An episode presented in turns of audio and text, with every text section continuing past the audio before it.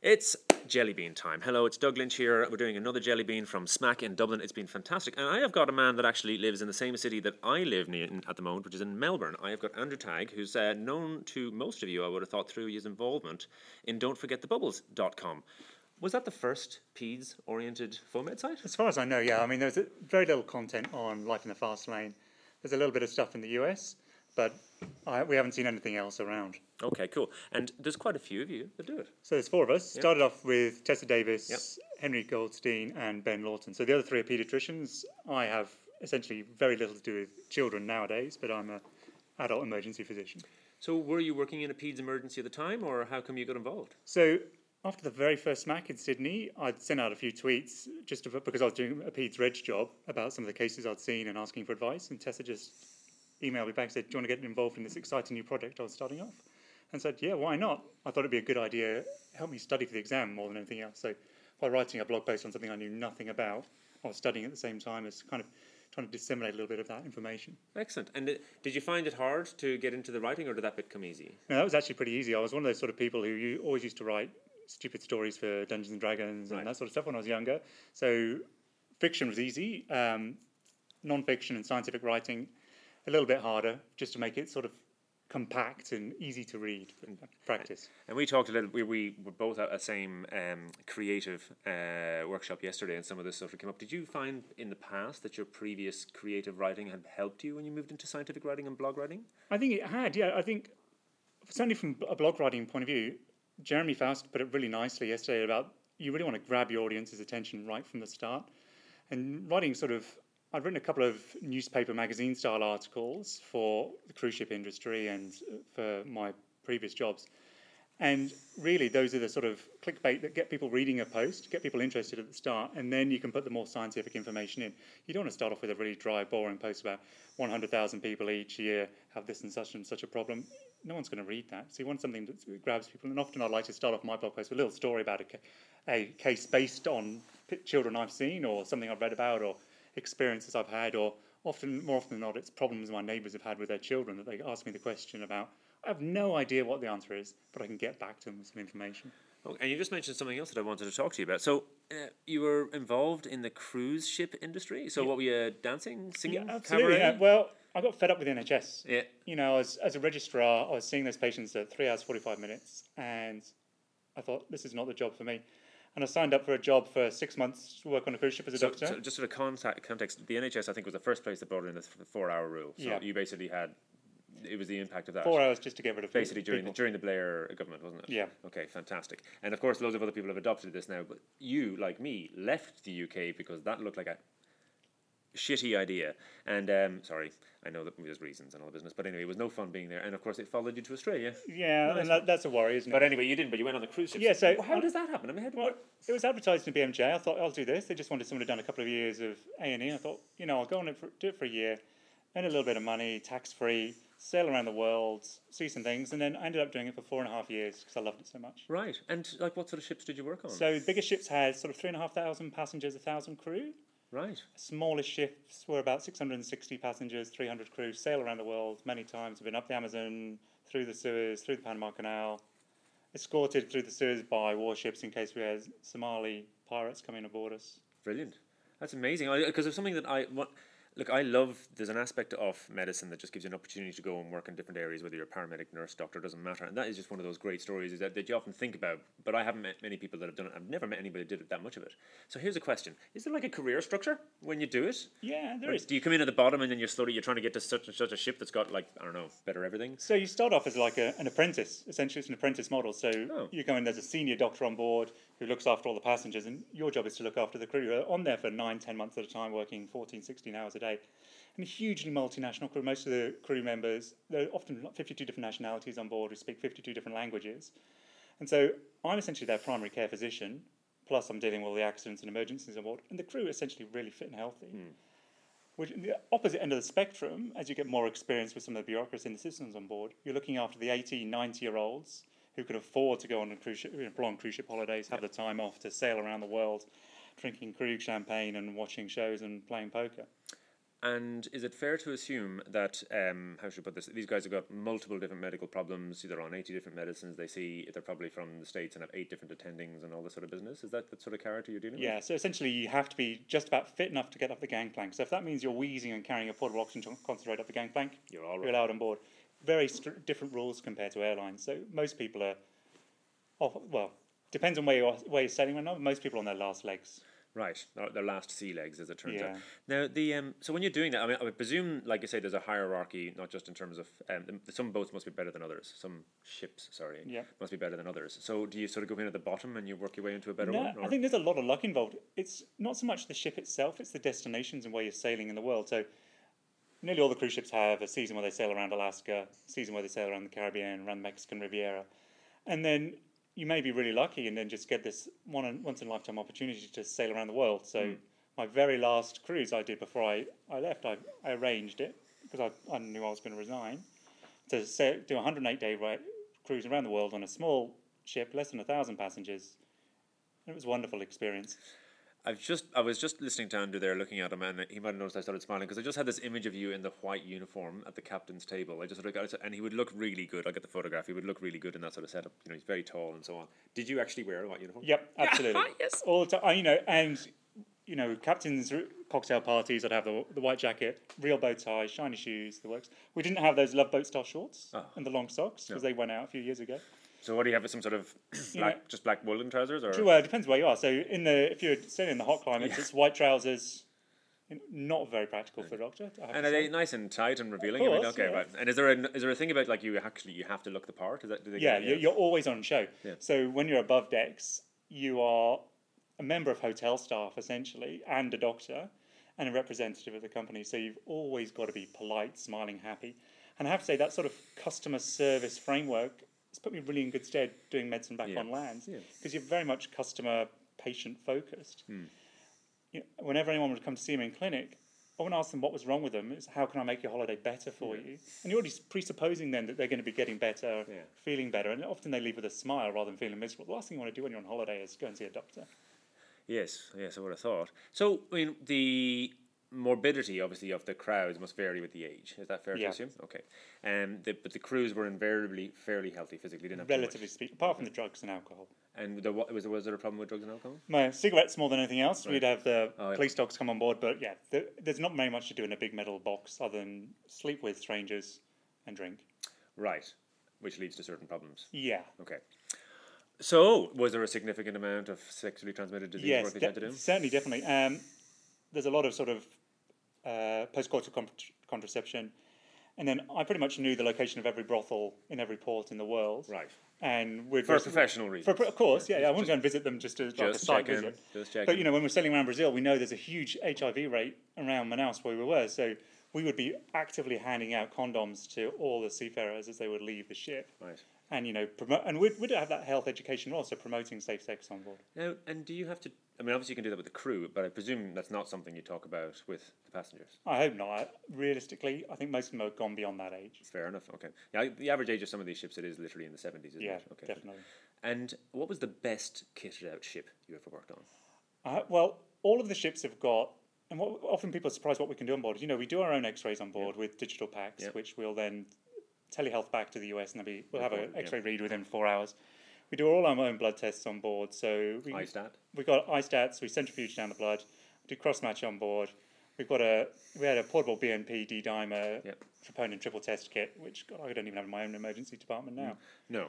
Imagine it got a bit of work too. Yeah, exactly. Hmm. And yeah, I think those are the most fancy kits, and all the ships were kitted out the same. So when we were on board, we all knew what we were doing. Ventilator? Yep, How many? Uh, one. Just so if you have two ventilator patients, you're handbagging for until you get to shore. Okay. Alrighty. And then so well, I mean what, no REBOA? No ECMO? No, Bloody didn't exist in those days. Well, it's I also have true. to say. How So many I- years ago was it? So I did it. I finished in two thousand and eight, Okay. and so we didn't have ultrasound. We Okay. didn't have non-invasive ventilation, Right. which was a challenge because a lot of these people drink too much, eat too much, go into cardiac failure, and you end up having to tube them to give them. So if you, just when give you're, them- you would have had an Oxylog 2000 or something. Yeah, like that. something like that, okay, yeah. Right. All right, fantastic. Well, that's pretty interesting. I, I don't know what you can tell me about the freakiest case that you ended up having to deal with. So, uh, I think the hardest case. I mean, I've you know I've obviously run cardiac arrest in the middle of line dancing classes when I'm being videoed by 30 Americans Nice one. in a bow tie. And that's always, you know, an experience. I think the, I presume not sweating. not sweating, no, of course, you're not allowed to. Yeah. I think the hardest case that I had to deal with, we had a woman that had a massive PR bleed, was completely fit and well, had a bradyasystolic arrest, got her back with a tiny bit of fluid, and then we needed to give her blood. Yeah. We don't carry blood on board ships, it's just one of those things we don't do. So you've got to wake up the captain at five, six o'clock in the morning, get him to put an announcement out, Yeah. and we have all these passengers on board volunteering to donate their blood. I've got to then do rapid HIV and hepatitis testing on board the ship Yeah. Cross match them. Then we've got to take the blood from the donor and then transfuse it with all those lovely fresh clotting factors straight into the patient. Yeah. Yeah, good blood. The interestingly, you go to the passengers first, not to. Yeah, because essentially sailors are filthy, dirty beasts, Oh, I can't believe You you, could said have- that. all sorts of diseases. And you know, as a Brit abroad, I'm not even allowed to donate blood in, in Australia, so hmm. there's always that risk of mad cow disease amongst the British officers as well. Yes, hadn't thought of that. so, uh, do people find it difficult, or, or is it something that they kind of associate with almost the excitement of being on the ship? You donate the blood and so on, or something. No, they loved it. Yeah. You know, for these passengers, this is the once in a lifetime. This is the story that they're going to be telling in the pub when they get home for, over if they Christmas can walk to the pub, yeah. Yeah, but this is the story they're going to be telling. I was on holiday. I donated blood. I saved a life, and the captain, captain Yeah. sent me a bottle of champagne for doing it. That's know. how it works. Yeah.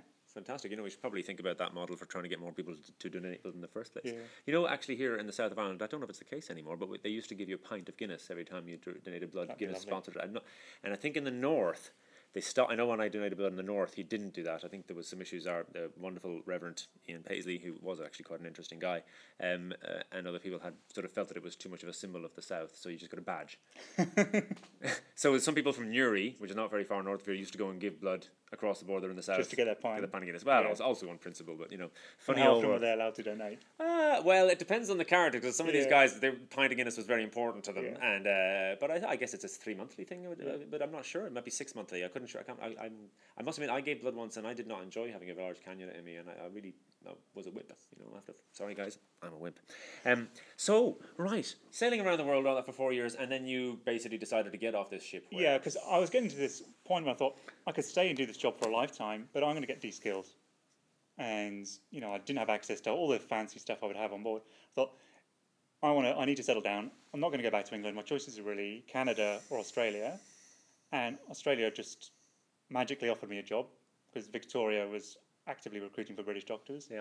And I saw this, and I said, "Do you want to come and work in, you know, in Footscray?" And I said, "In Sunshine." I said, "I have no idea where Sunshine Hospital is. It sounds really nice. It sounds like it's warm." I googled it, and it's seven kilometres from the city, and I thought, "This is perfect." So my wife and I packed up, moved over to Australia. Well, actually, just uh, I want to get onto that Australia thing, but just quickly. So your wife, when you were on the ships, did you travel together? Yeah, most of the time. So she, you'd work for sort of three months at a time, have a month off. Yeah. So she would locum as a pharmacy tech for the middle month, and then on that last cruise, she came on board, did a 108 day cruise for fifty dollars. Oh, nice. She was very happy. Yeah.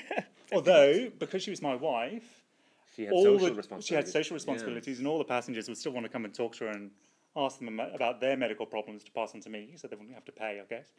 But she'd have to go out to dinner, cocktails, morning morning tea with the matriarch of the ship, that sort of thing. All right, I hadn't thought of that. I, yeah, so that's the model. You have to pay to see the doctor. It's probably important, or else everybody will be seeing you all the time. Yeah. Interesting. Okay.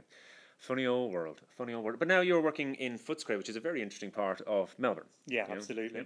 And uh, and there's been some very interesting people there, haven't there? I mean, the, the, the, there's a woman called Anne-Maree Kelly. Anne-Maree uh, Kelly is now the once again the director of the emergency department in Footscray, so Yep. she's pretty well known in the world of research, looking into sort of blood gases, um, cardiac enzymes. Yep. But yeah, she's a great role model, Yep. very driven personality, Right. um, but certainly keen to make change in the department and bring it forward. Cool. And a good group of people there, do you? Yeah, lovely. I've got three or four of them here actually in the conference, which is great. I've Got quite a good bunch of young consultants who are really interested and enthusiastic about teaching Right. um, and teaching the juniors. It's a great place to work. And do you spend any time in Sunshine Hospital as well? Yeah, so I do split shifts. So I do I'll do two or three days a week in one hospital, and then the next week I'll do two or three days in the other. I got you. Okay, fine. And and we know we both know some reprobates that work in Sunshine Hospital, but the less said about that, the better. But uh, the uh, this, but it's not the only thing in your job. You do something else still. Yeah, so you know I'm one of those people who has likes to have eight days in in, in a week. Yeah. So I do my adult shifts, and then two or three days a week I work for Adult Retrieval Victoria, so coordinating and flying around the state, picking up critically ill and injured patients. And we, we, we talked with Anne Creighton a while ago, and we just mentioned that she was involved when they were setting up Adult Retrieval Victoria, and I'll, I'll link that in the notes. But uh, and now she's off in Fiji. What's it like in there now? I mean, I mean, it, it's an interesting model because it's entirely bedded and owned by the ambulance service. So you're basically working for the ambulance service. Yeah. yeah, And the in and you have multiple different modes. You don't always have a doctor going out. Sometimes you have paramedics. So, so sometimes it's paramedics, sometimes it's mobile intensive care paramedics, Yeah. or the MICA guys. Sometimes we're just coordinating and utilising rural resources because it's too far for us to actually be able to move someone. Hmm. But then we use multiple platforms. We've got planes, we've got AW139, new helic- brand new helicopter fleet. oh, I didn't know that. which is really nice and fancy. Um, and then we obviously we've got you know road ambulances that we utilise as well. Okay, cool.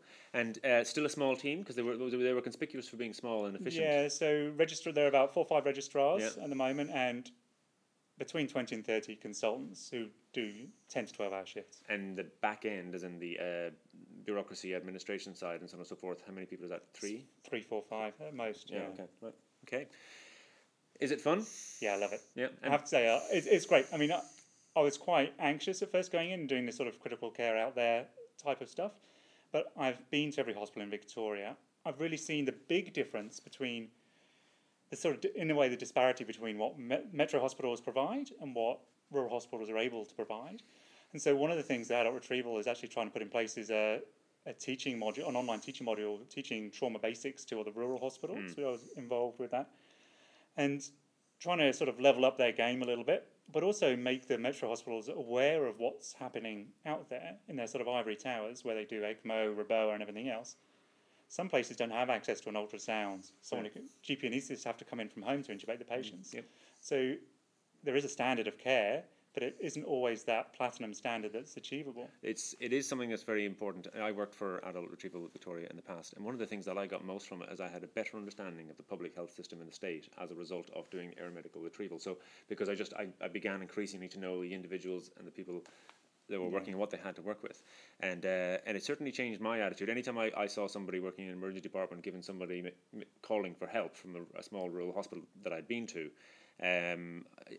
I thought it was really useful for them to sort of know. Do you know what that guy has got out there? You know, and, and Yeah, I think, I think that's a before you say, "Can't you manage that yourself?" Come on, and this sort of attitude. So I think it's really good for that. And the other thing, I don't know if you do it, but it, I think if I go again, you know how you can do these sort of three sixties and all these things on your phone Yeah. now. Stand in the middle of the resus room in Swan Hill or somewhere like that, and do a three sixty. So the next time somebody's going like, "Yeah, I got this cough from Swan Hill," the guy didn't seem to know what he was doing. It's like, "Yeah, this is the resuscitation room in Swan," yeah. and just let people. That's it's just a reality check. We all have It to is. remember we don't all get the same kit to play with, do we? no, and it's quite nice now we've got telehealth and we can link up and see what's happening in No, the- hospitals. It's an interesting system that one. Yeah, so a lot of the you know if we've never been to somewhere, I and you're not really sure what's going on, it's very difficult to sell some patients down the phone, especially if you're you're the one doctor looking after a critically ill patient. Yep. You- You're scared, understandably so, and you're asking for help. It's great then if they can have another eyes on the patient, Yep. looking at the monitor, looking at the ECG, looking at the investigations, and just being another face, someone to talk to and bounce stuff off. Are those because that was introduced while I was there, and it was only in a couple of places back then, and there was lots of kind of people were not sure about being watched, and I understand. Hmm. Are people getting much more comfortable with that. Yeah, certainly most of the hospitals. So then now they're sort of going like, look over here, here's the results, and holding it up to the screen yeah, type thing. absolutely. And, And, you know, the other nice thing we've we've used it for talking to relatives to get a history. Yeah, good one. We've ta- used it for talking to relatives to talk about end of life decisions and the appropriateness of transfer.